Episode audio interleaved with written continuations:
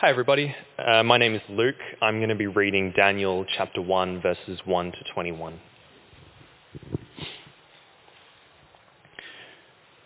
In the third year of the reign of Jehoiakim, king of Judah, Nebuchadnezzar, king of Babylon, came to Jerusalem and besieged it.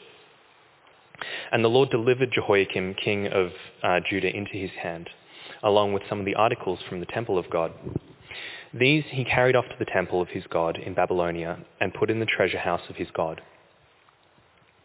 Then the king ordered Ashpenaz, king, uh, chief of his court officials, to bring into the king's service some of the Israelites from the royal family and the nobility. Young men without any physical defect, handsome, showing aptitude for every kind of learning, well informed, quick to understand, and qualified to serve in the king's palace. He was to teach them the language and literature of the Babylonians. The king assigned them a daily amount of food and wine from the king's table. They were to be trained for three years, and after that they were to enter the king's service. Among those who were chosen from Judah, Daniel, Hananiah, Mishael, and Azariah. The chief officials gave them new names. To Daniel, the name Belteshazzar, to Hananiah, Shadrach, to Mishael, Meshach, and to Azariah, Abednego. But Daniel resolved not to defile himself with the, food, with the royal food and wine, and he asked the chief official for permission not to defile himself this way.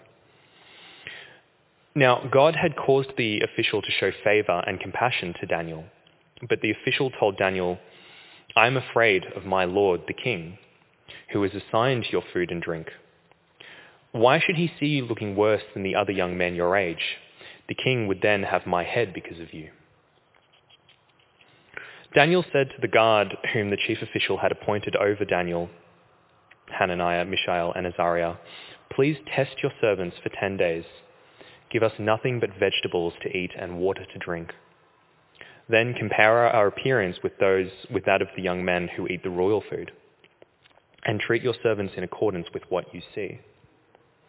So he agreed to this and tested them for 10 days. At the end of the 10 days, they looked healthier and better nourished than any of the young men who ate the royal food. So the guard took away their choice food and the wine they were to drink and gave them vegetables instead. To these four young men, God gave knowledge and understanding of all kinds of literature and learning. And Daniel could understand visions and dreams of all kinds. At the end of the time set by the king to bring them into his service, the chief official presented them to Nebuchadnezzar. The king talked with them, and he found none equal to Daniel, Han- Daniel Hananiah, Mishael, and Azariah. So they entered the king's service. In every matter of wisdom and understanding about which the king questioned them, he found them ten times better than all the magicians and enchanters in his whole kingdom. After Daniel remained there, uh, and Daniel remained there until the first year of King Cyrus. Here ends the reading. Thanks, Luke. This is a, a new preaching series, and it's a series born out of a study and a book. And the study consists of a series of surveys taken of, of, thousands of young people from across the world, 26 different nations, from uh, South Africa to South Korea, from Mexico to Europe. It looks at the state of faith for the next generation, the generation known as, as millennials, 18 to 35s, most of us. Sorry, John. I, am I'm, I'm what is called an elder millennial, right? I'm at the top end of the millennial age bracket, which means I remember the sound of dial-up internet. Uh, and I was in year 12 when the first iPhone was released, and I was an adult when Gangnam Style came out.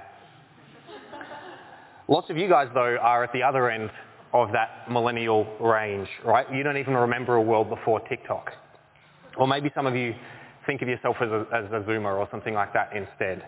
But either way, 18 to 35s, that's us that this study engages from around the world. And often, this kind of research focuses on the challenges and the threats to young disciples and the things that are going wrong in churches around the world. And this research does engage with those things, but primarily this is a study about the parts of the church and the people within it who are thriving, who are strong, who are living for Jesus with resilience at the rest of their lives. The research identifies and explores five markers, five identity traits of resilient discipleship among young followers of Jesus from around the world. And so it's a wonderful, fitting, useful resource for us to explore over the next five weeks. Because that's our purpose. Right? That's, our, that's our goal, that's our identity, that's our desire at UniChurch to form thriving and resilient young disciples of Jesus.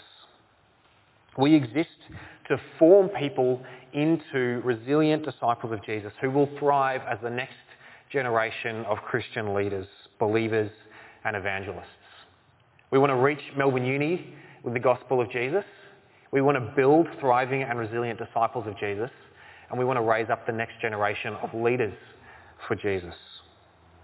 And so as we come to engage with this research and to engage with God's Word over the next five weeks and to understand and to interpret and apply what we learn through Scripture as we go, it's a time for us, each of us and all of us together to bring our, our lives, our relationships, our study and career, our nation, our church, our world, to bring those things before God and to trust Him for the future. To prepare ourselves for the future to grow the kind of Christian life, each of us and all of us, that will sustain and grow us for the next half a century or more. So, let's start doing that by opening the Bible. Would you turn with me to Daniel chapter 1 that Luke read for us?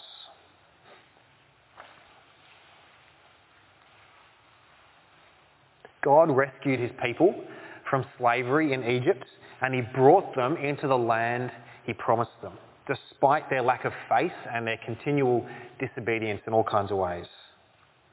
And God established his people in that land where they could worship him and represent him to the world.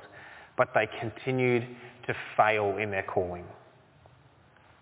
The people of God, and especially their leaders, continue to betray and ignore the Lord. And after centuries of patience and renewal, God finally delivers on the punishment that he has long promised if they don't turn back to him. And that's where Daniel chapter 1 verse 1 picks up.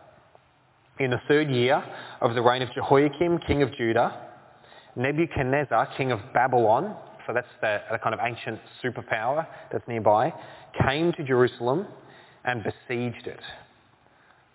And the Lord delivered Jehoiakim, king of Judah, into his hand, along with some of the articles from the temple of God. And these he carried off to the temple of his God in Babylonia and put in the treasure house of his God. So God allows Babylon, the ancient superpower, to conquer Jerusalem, to conquer God's own city, and to carry off its wealth and its people far away into exile. Young men are conscripted into the service of this foreign king. Other Israelites are enslaved. Some are left behind. And so God's people are suddenly and violently forced to learn to live in a totally new situation for them as God's people. Right? No longer are they in Jerusalem, where God's law shaped the culture. Even, and even if people didn't love and worship God, God's name was still respected. It was slower pace there. There was a long history of people knowing and serving the Lord. But now, suddenly, they're in Babylon, right? It's still highly spiritual, but pagan and, and pluralistic, multi-religious. There are all kinds of faiths there. It's multicultural. It's, it's hyper-stimulated. It's a fast-moving, technologically driven culture and city. And for us today, as young followers of Jesus, we find ourselves in a season of upheaval, a new situation in which to live out Christian faith. Not a physical Babylon, but a digital Babylon. Digital Babylon, a key idea of the Faith for Exiles study is the highly spiritual but, but pagan and hyper-stimulated, multi-religious, multicultural, technological crossroads, which is home to everyone with Wi-Fi or data access. Right, because, like an ancient empire, the internet, it conquers, it colonizes, it takes over people and cultures and societies. And like an ancient superpower, it demands conformity and obedience. Screens, they inform us and they connect us. They shape us and they form us. They entertain us and distract us. They overwhelm us and they monetize us. Right, we learn skills through YouTube. We form political opinions in chat threads. We receive world news through Instagram accounts. We maintain significant relationships through messaging apps. We go to class on Zoom. The typical 15 to 23 year old churchgoer, 15 to 23 year old churchgoer spends 291 hours per year consuming spiritual content, 291 hours, and 2,767 hours using screen media.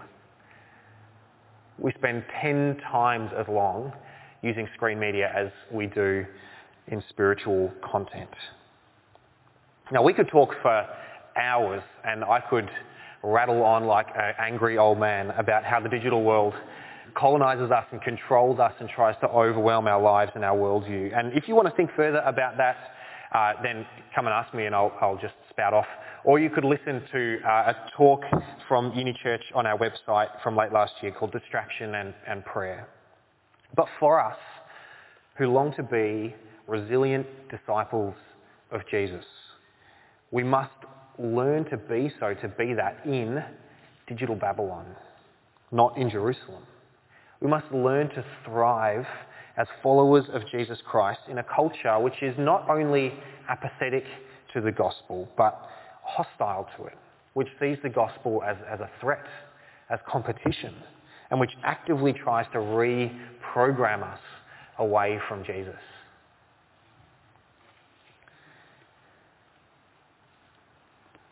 the Apostle Peter, he wrote to another group of God's people, to Christians living in the first century, in another dominant empire, not in Babylon, but in the Roman Empire. And just like those ancient people in Babylon, he addresses them as exiles. Hear these words uh, from 1 Peter chapter 1 verse 1. So he addresses the churches, right, God's people, to God's elect, exiles scattered throughout the provinces of Pontus, Galatia, Cappadocia, Asia and Bithynia, who have been chosen according to the foreknowledge of God the Father through the sanctifying work of the Spirit to be obedient to Jesus Christ and sprinkled with his blood. And a little further on in chapter 2, uh, he says, Dear friends, I urge you as foreigners and exiles to abstain from sinful desires which wage war against your soul. Live such good lives among the pagans that though they accuse you of doing wrong, they may see your good deeds and glorify God on the day he visits us. Even in exile, even in digital Babylon, we are still God's chosen people, still sanctified, set apart by his Holy Spirit, still sprinkled with the blood of Jesus.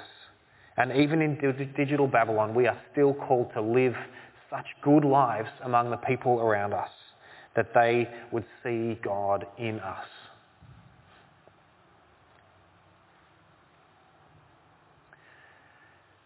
Faith for Exiles, the study shows that there are young believers across the world who are living these good lives as thriving and resilient disciples in exile in digital Babylon but they are not the majority. This study includes young people, like we said, 18 to 35s, who have been part of church at one point in their life. That's the criteria for them being part of the study. They've been part of church at one point in their life. And then it breaks them down into four groups. First are the prodigals, who once were part of church but have rejected that identity and no longer follow Jesus. There are nomads who have not explicitly rejected their faith or rejected Christ, but they're not living out faith in a Christian community or a Christian ethic. There are the habitual churchgoers who attend church. Maybe they even volunteer. Maybe they even go to a Bible study.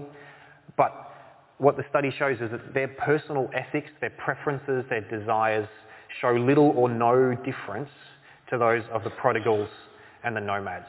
They go to church, but they're basically unchanged by the gospel.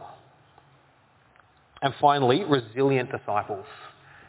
Those who own and express deep faith in Christ. They are transformed believers. They are different to the prodigals and the nomads. They pray, they love scripture, their faith changes the way they think and make decisions, changes their ethics. They are like a, like a faithful remnant among 18 to 35 year olds across the world. Next week we're going to dig a little further into these categories and think about how they're represented in Christian churches across the world. But tonight, let's just have a look at how they're represented in Australia. Remember, these are people who have at one point been part of church. Resilient disciples make up 8% of millennials who have been part of church in Australia.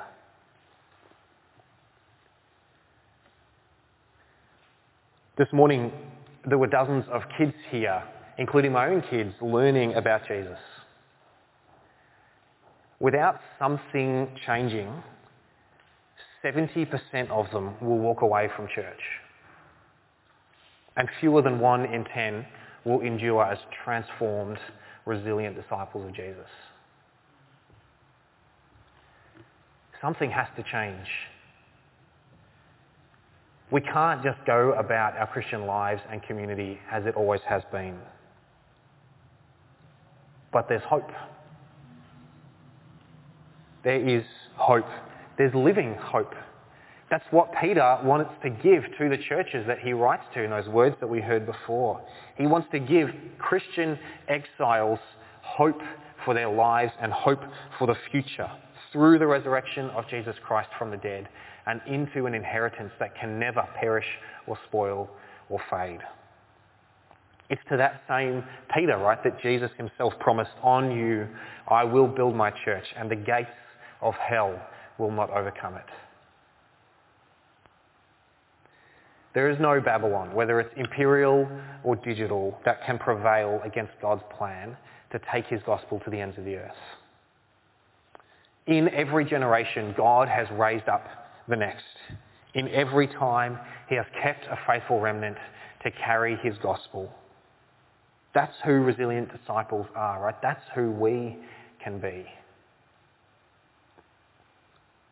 God is going to use young believers to lead and refine and grow his church through exile in digital Babylon. If you partner with him, he will use you for that purpose. So then, we've got the next five weeks devoted to preparing ourselves to be those thriving and resilient disciples. Five weeks to put ourselves where we want to be in that chart. These are the five key practices that mark out resilient disciples among 18 to 35s around the world. Here they are. Intimacy with Jesus cultural discernment, countercultural mission, vocational discipleship, and meaningful relationships. Those five traits statistically mark out the young people across the world who are truly transformed by the gospel, who will endure as thriving and resilient disciples of Jesus. Five weeks five practices for resilient discipleship. That's a long intro to the sermon. Let's get into the first of those. now, I want to do a little bit of a thought experiment here. I want to see if you guys share an experience that I often have. And it's a little bit hard to describe, so stick with me. Do you ever find yourself in moments of great joy or great contentment, really happy moments, maybe moments of great beauty, finding yourself having the experience of kind of looking at the moment from the outside rather than just genuinely being present in the moment? Does that sound familiar? Is that something that you experience? Imagine a moment of really great friendship with people close to you or watching a sunset over an ocean with someone close to you. And in those most wonderful moments, you find yourself instinctively getting out your phone to take a picture and put it on Instagram, right? Or maybe the irresistible urge to say the word vibe. Do you have that experience? Do you remember this? Do you remember at Unicon the number of people who posted photos of the campfire? Why? Why? Right? No, no judgment if one of those photos is yours. I'm sure all six of those people are in the room. Genuinely, no, no judgment on that. But why do we feel the urge to do that? Well, it's a, it's a symptom of the way in which our generation is trained and formed and expected to find and build and present our identity. Right, human beings are unique in creation partly because we undergo this constant search for identity, right? Who am I is a question that drives us. It's one of humanity's timeless questions and we look for answers to that question of who am I in all kinds of places. We might look for it in brands, in relationships, in our study and career, in sport we play, in our sexuality, in our gender, in those we admire, in our clothes, in our success. And in digital Babylon, that hybrid physical online world that you and I live in, our screens grant us access to endless identity forming tools and communities and adventures. Endless content with which to build and present our identities. Because in Digital Babylon, we decide our own identity. Each of us, one at a time. We build our own identity and we present it to the world. The, the authors of Faith for Exiles call this brand me. They write this, in digital Babylon, we are all encouraged, even expected, to carefully curate what our own individual brand is. Brand me. Right, every one of us, by the filters that we choose, the forums we frequent, the channels we watch, the memes we share, we build our own brand in the world and we present it online. Right, social media provides a form of identity, but it's a form of identity which is, which is curated. And, and one which kind of darkly is actually driven much more than we might realise by algorithms rather than our own free will. And so we're, we're tasked, we're burdened with the responsibility to be the ultimate decision maker, the ultimate arbiter of our own identity. Right? You can be whoever you want to be. Does that, that spirit kind of sound familiar? Does that connect with your experience? Can you see this at play in our culture's fierce determination that people can choose and express their own sexual and gender identity? Does this ring true to the time that you might spend preparing your photos to upload? Right, so, and again, apologies for targeting the campfire Instagram people. We post a picture of the campfire vibes that we're enjoying as a brick in the presentation of our identity to the world. That's digital Babylon mediating every experience, invading every experience, right? Training our brains to view everything as potential posts, as bricks to build the house of our identity. But do you, do you wish sometimes that you could just enjoy the campfire or the hangout or the beautiful sunset or the time with friends without having to integrate it into your identity? I do. Well, there is a better way. We read from Daniel 1 of the exile of God's people. and the difficult new situation in which they had to learn to live for God, right? And many of them, maybe most of them, abandoned their identity as God's people and were colonized, were taken over by the culture of Babylon. Just as many young churchgoers, the habitual churchgoers that we saw today, don't endure in faith. But some stood strong. Some learned to thrive. Some met the culture and the pressures of Babylon not with, with fear or with compromise, but with courage and wisdom and resilience. Let's read again from Daniel chapter 1, picking it up at verse 3. Then the king ordered Ashpenaz, chief of his court officials, to bring into the king's service some of the Israelites from the royal family and the nobility. Young men without any physical defect, handsome, showing aptitude for every kind of learning, well-informed, quick to understand, and qualified to serve in the king's palace, right? Men like, no, no, I won't do that. he, was, he was to teach them, verse 4 it says, the language and the literature of the Babylonians. And the king assigned them a daily amount of food and wine from the king's table. They were to be trained for three years, and after that they were to enter the king's service. Do you see what's going on here? This is a, this is a hostile takeover strategy. This is a cultural imperial pressure. It's an imperial strategy, a cultural suppression strategy to take the best young men and to reshape them, to reprogram them, knowing that they will then in turn shape their nation. They are taught the language and the literature of Babylon. They're given good food and wine. They're trained to think and speak and act like a Babylonian. And Babylon's aim for those young men is digital Babylon's aim for you.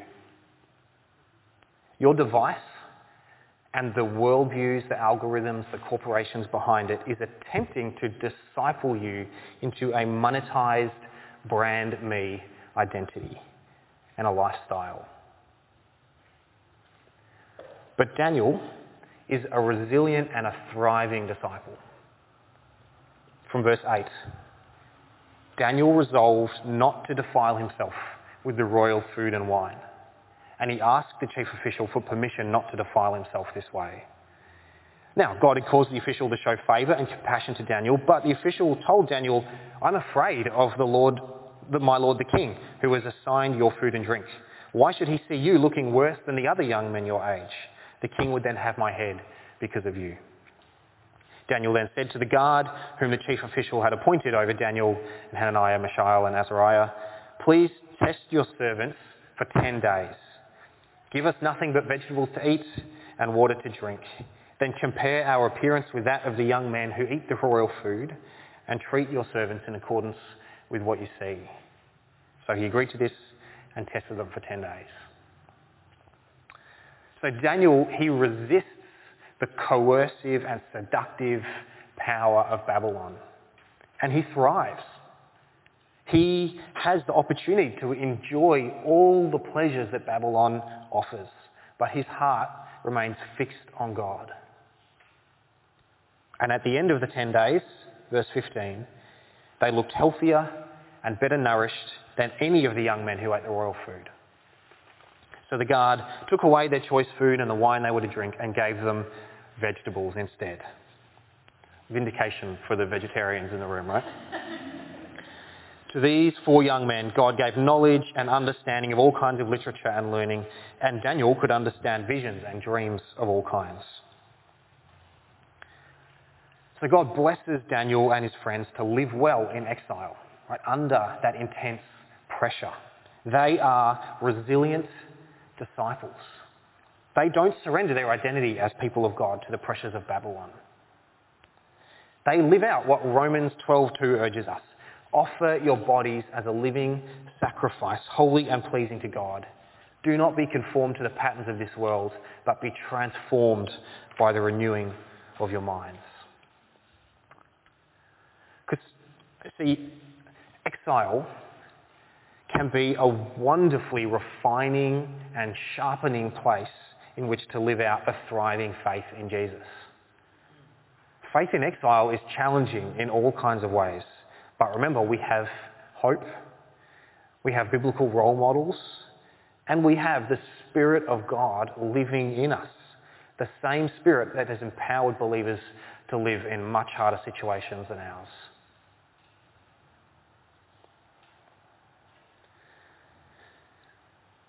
If you want faith in Jesus, which will endure for the rest of your life, if you desire the kind of resilient faith that the young believers across the world in this study carry, you need intimacy with Jesus. One of the defining characteristics of resilient disciples in this study is that they find deep joy and satisfaction in their relationship with Jesus.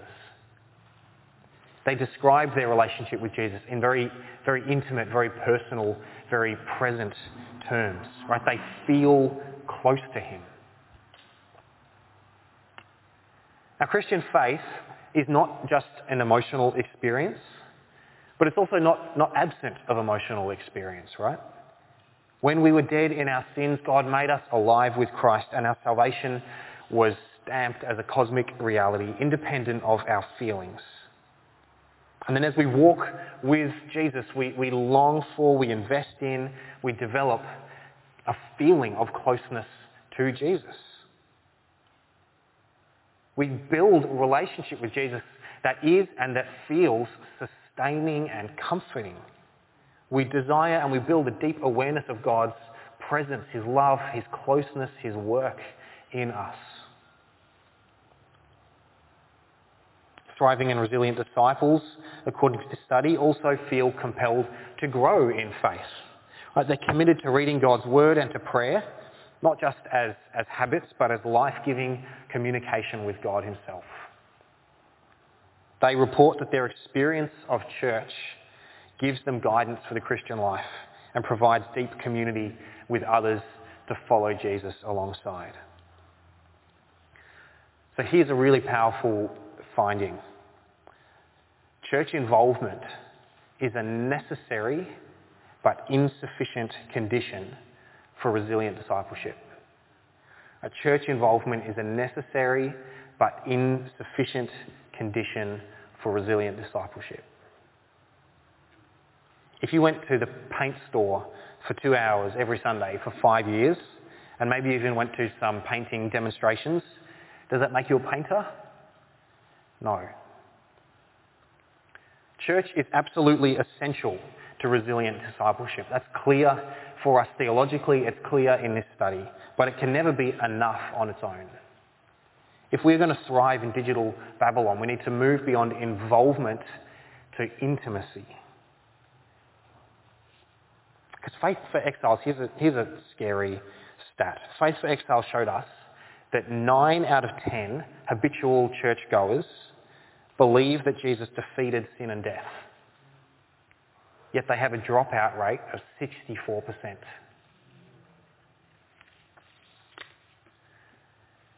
Salvation is by grace through faith in Jesus.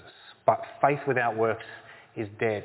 And the stats show us that just agreeing that Jesus died and rose and then showing up to church each week has a 36% chance of keeping you walking with Jesus till the end. That's terrifying, right? Involvement is not enough. We need to know and love and to be known and loved by Jesus. Because that is a better place to ground our identity. Instead of brand me, we are followers of Jesus. We are children of God. Instead of creating and curating our identity to the world, we are God's family, made and saved and known and loved and sanctified by him. If you want to endure in faith to the end, then get close and stay close to Jesus.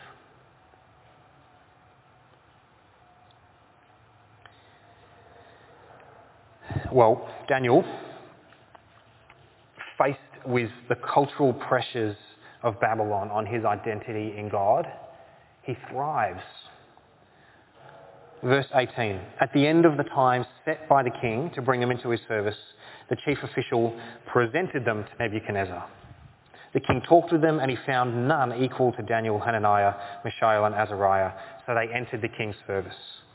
In every matter of wisdom and understanding about which the king questioned them, he found them ten times better than all the magicians and enchanters in his kingdom. Do you see how Daniel's resilient faith, right, his devotion to God, his grounded identity as a servant of the Lord rather than a puppet of Babylon, how it empowers him to live well in exile? He's faced with the, the limitation, the, the restrictions, the challenge of the pressure of his captivity. And limitation breeds innovation. He finds new ways to honour God and live out his faith. God uses that to place Daniel in a position of influence in that foreign kingdom, just like he did with Joseph, to bring God's blessing to those people through that resilient disciple.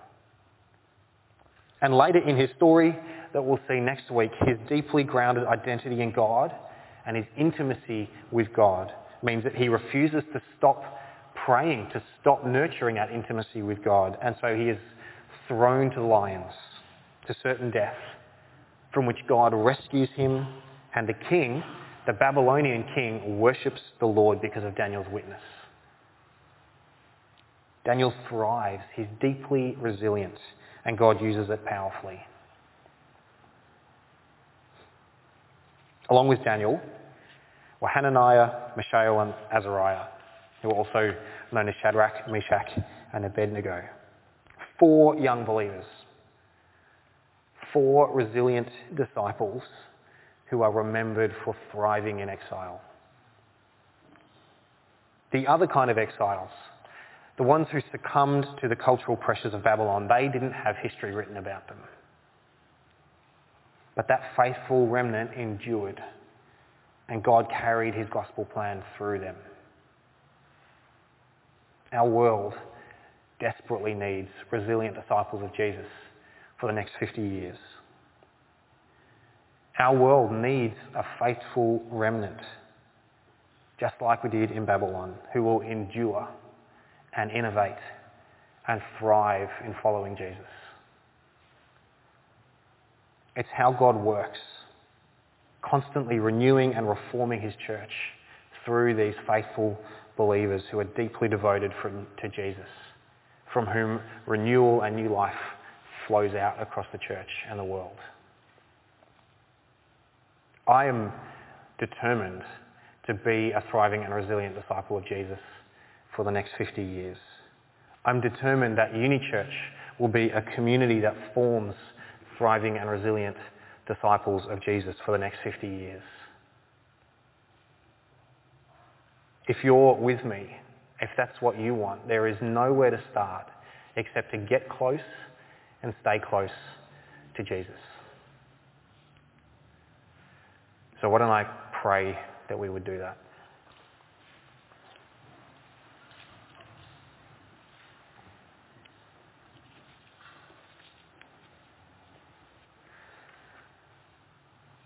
God, we long to be people who walk with Jesus every day of our lives. We long to be people who thrive following you. We long to be resilient disciples in our digital Babylon. And we pray, Lord, that you would make it so. From our community, from us here at UniChurch, Lord, please continue to build resilient and thriving disciples of Jesus and raise up the next generation of leaders to lead your church and carry your gospel to the ends of the earth. We pray it in Jesus' name. Amen.